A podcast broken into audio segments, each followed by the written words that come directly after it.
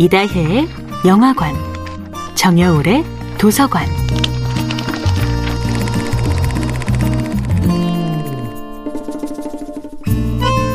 안녕하세요. 여러분과 아름답고 풍요로운 책 이야기를 나누고 있는 작가 정여울입니다. 이번 주에 함께하는 작품은 로버트 존슨의 내 그림자에게 말 걸기입니다. 페르소나가 사회적 자아, 에고에 가깝다면 그림자는 셀프, 내면의 자기에 가깝습니다.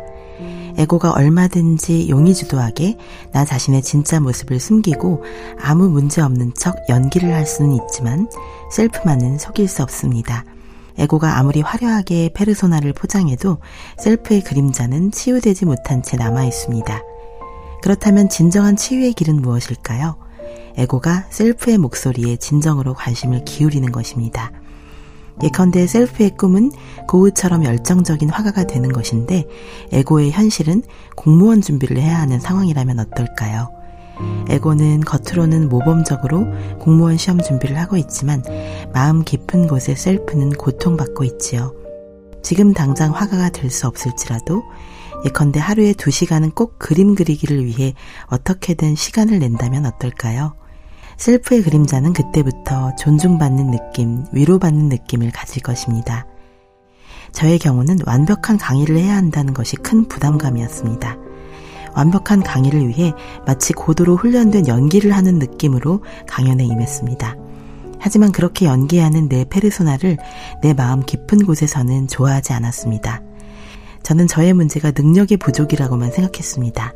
하지만 더 큰 문제는 페르소나의 화려한 연기를 바라보고 있는 셀프의 그림자였습니다. 그냥 사랑하는 사람에게 이야기하듯이 소중한 사람들에게 너의 이야기를 들려주듯이 자연스럽게 강의를 하면 어떨까요? 저의 그림자가 저의 페르소나를 향해 던지고 싶은 메시지는 바로 그것이었습니다. 제 인생은 그림자와의 치열한 전투였습니다. 너무 치열해서 더욱 쓰라리고 아팠던 내 그림자와의 전투를 그림자와의 다정한 친구 되기로 바꾸어준 결정적인 멘토가 바로 로버트 존스입니다.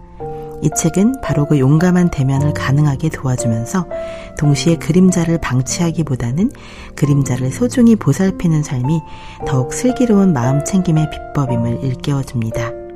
여러분은 부디 자신의 그림자를 외면하지 말기를 그림자의 목소리를 소중하게 경청할 때 우리의 잠재력은 비로소 진정으로 깨어날 수 있습니다. 정야울의 도서관이었습니다.